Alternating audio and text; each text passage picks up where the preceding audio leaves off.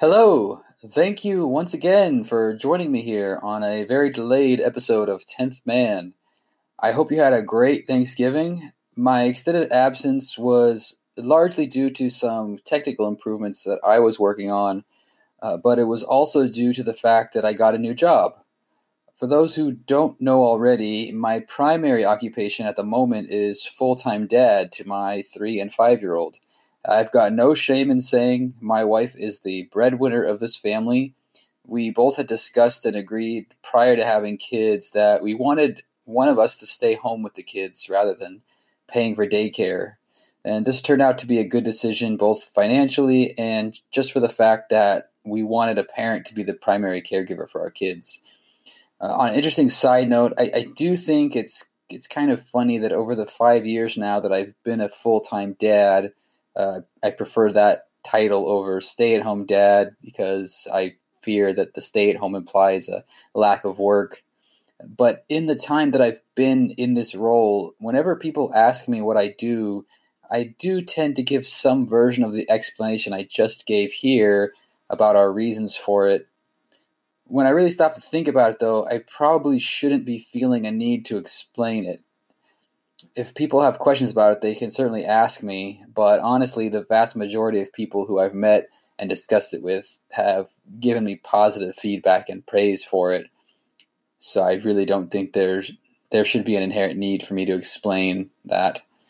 But anyway, as I was saying, I got a new part-time job a few weeks ago, so I have been adjusting to balancing my time and finding out how I'll fit the production of this podcast into everything else part of why I worked to get the job in the first place, uh, and also the podcast as well, really, is because I was trying to find outlets for more adult interaction and social time, because that's the the biggest downside to me with staying home with my kids is that after the day goes by, I'm very much missing that adult interaction and it's it's definitely good to have an ability to have that interaction. And even though this isn't a two-way interaction it does feel like a, a good way to get out there a little bit.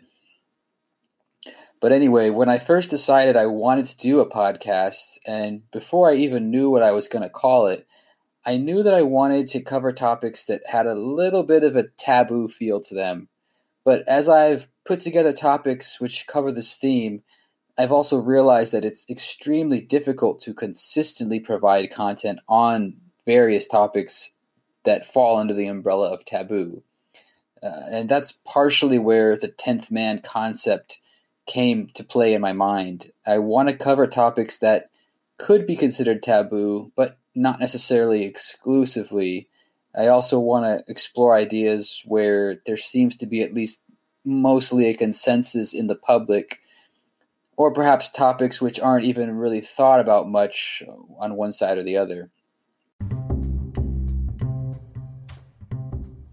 As I said, I do have topics already in mind that fall under this theme. Of course, mental health in general and depression in particular is something that can sometimes be considered taboo. I, of course, had an episode on my journey with depression and I was quite intrigued to find that that episode had by far the most listens of any that I've posted yet. Uh, the general feedback that I received on it was that it was relatable, and people seemed to appreciate my opening up and making myself vulnerable. If I'm being honest, putting myself out there in that way actually felt like a step in the healing process for myself as I had mentioned in that episode, I delayed taking proper care of my depression for a lot longer than I probably should have, and that was largely due to my own inability to acknowledge its existence for myself. And with that, I come to the crux of this topic, which is acknowledgement. This came in my mind actually on Thanksgiving because I find I tend to hear and read a lot, particularly on social media about giving thanks uh, on Thanksgiving, of course, having gratitude, being appreciative for all the blessings in our lives. And of course, I agree completely, particularly as someone who has struggled with depression. it's extremely important to maintain our gratitude. But more so than that, I think it's about acknowledgement. It took me acknowledging the existence of the depression before I could even think about what steps I would take to make the situation better. I think sometimes we need to acknowledge all the aspects of our lives, even the not so good ones. To have gratitude for something is fairly easy when you're grateful for great things, but acknowledgement of life itself. And again, I'm speaking just from my own journey here, so I'm not professing to be any kind of expert on this, but acknowledging all the elements of my life with my kids, all the stress that that involves, the long nights, but also a barbecue outside with a beautiful sunset. All these little things make up my life. And really, I think it's what it all means when we talk about being present.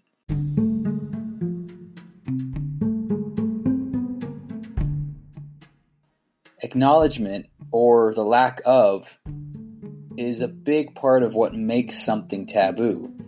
Isn't that interesting? Something can be a societal taboo but it's only because it's so hard for people to acknowledge its existence. This is why things like homelessness, mental health, I mean, even war, if you get into the specifics, and death and grief are all in a lot of ways considered taboo.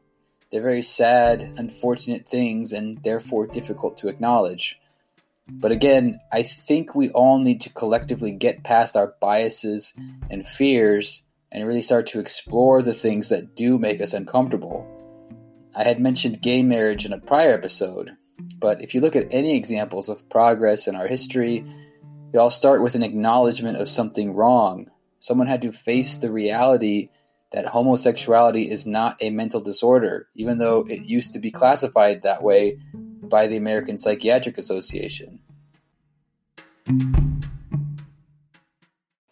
This is what I want to explore with this show. I want us to acknowledge that there are depressed people choosing to end their lives legally in Norway, where doctor assisted suicide is legal, even in cases where the patient is not terminally ill.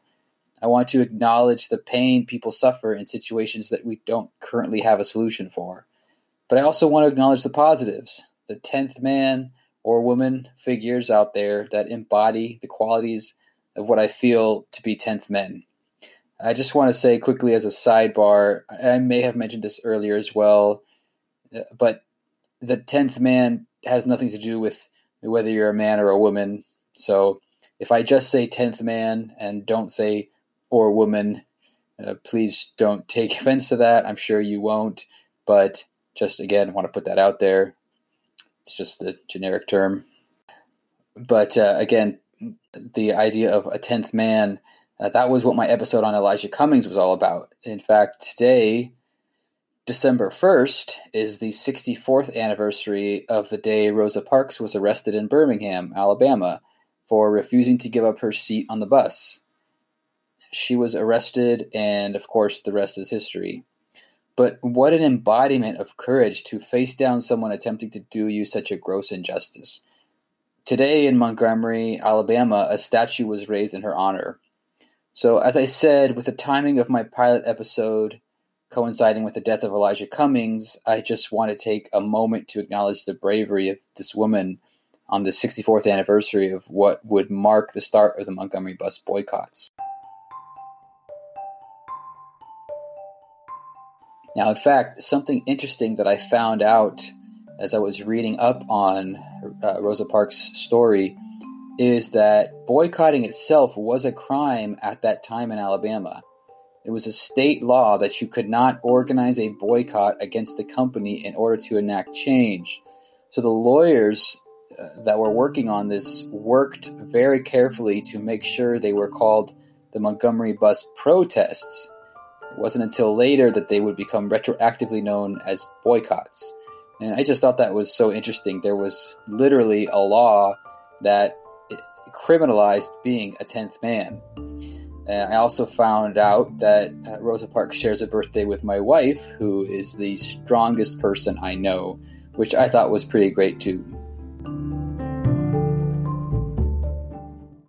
Thanks for checking out the podcast here at 10th Man once again. I hope you all have time today to acknowledge all the things in your life They are collectively telling the story of you, and I think we all could do well to take a little more time to take in our own stories. I know it's something that I'm always working on for myself.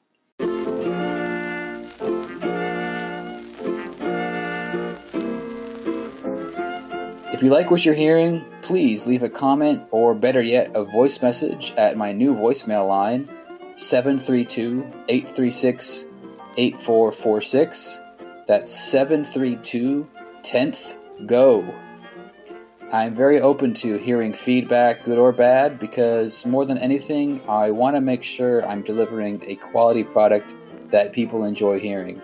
And also, I'm very interested in any 10th man ideas that you may have for future episodes. Thank you again, and remember don't be afraid to question the consensus.